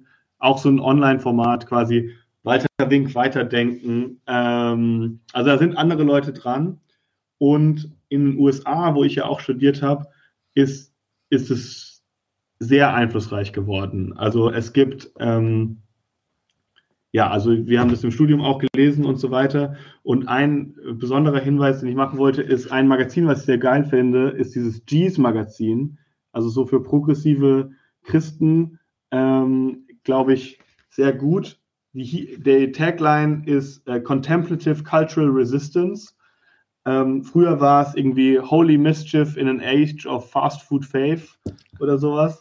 Ähm, und die haben eine extra Ausgabe zu Mächte und Gewalten gemacht wo sie quasi auch, also es war 2021, wo sie ähm, ja auch sich weiter damit beschäftigt haben und auch noch mehr verschiedene Wurzeln von dieser Theologie, weil es gibt da auch noch ein paar andere Leute, die es leider nicht ins Deutsche geschafft haben, die auch noch mal ganz anders, ähm, also teilweise noch pessimistischer über die Mächte ähm, im Sinne von, die müssen doch zerstört werden, ähm, nachgedacht haben oder auch ähm, hier ein, ein Typ, äh, der Bill Wiley Kellerman.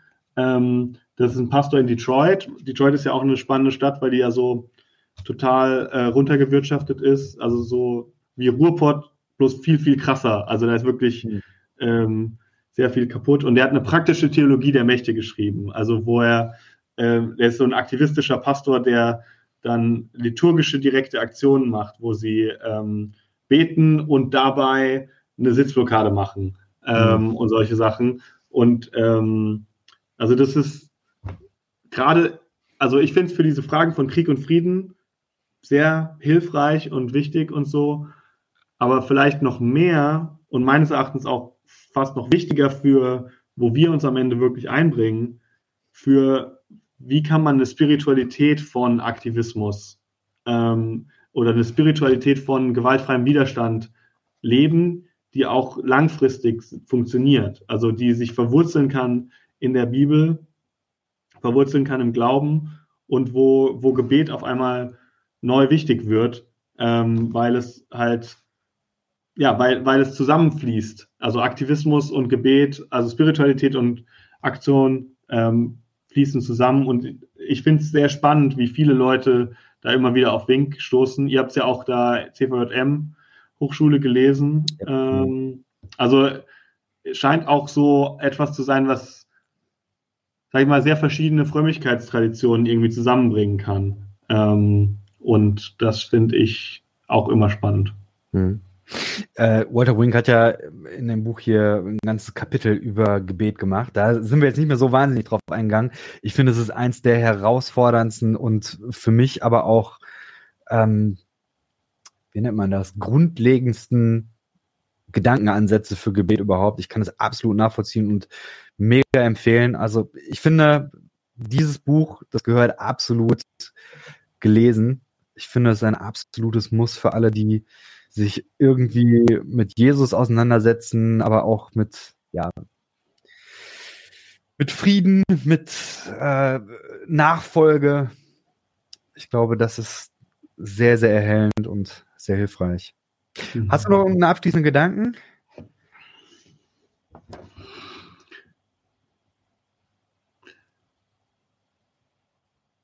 Also äh, die Biografie ist auch sehr gut. Ähm, also das, was ich bisher von ihr gelesen habe. Vielleicht könnte man die auch mal ins Deutsche übersetzen. Es war ein einziger ja. Gedanke. Ähm, falls hier irgendjemand zuhört, der irgendwie sowas gerne macht.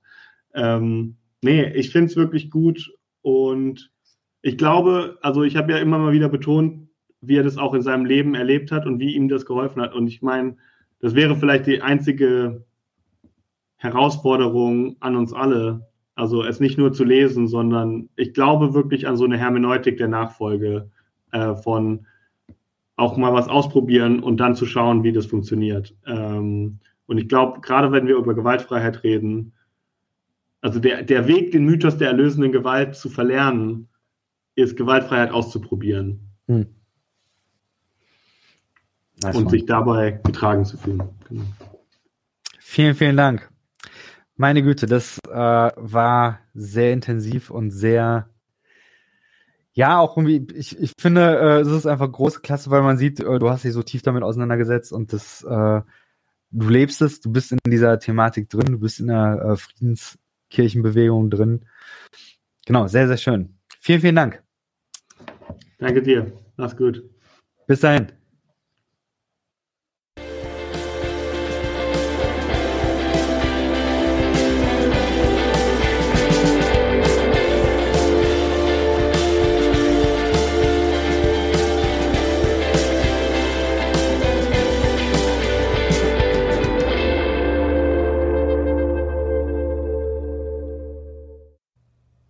Dieser Podcast ist Teil des Ruach Jetzt Netzwerks.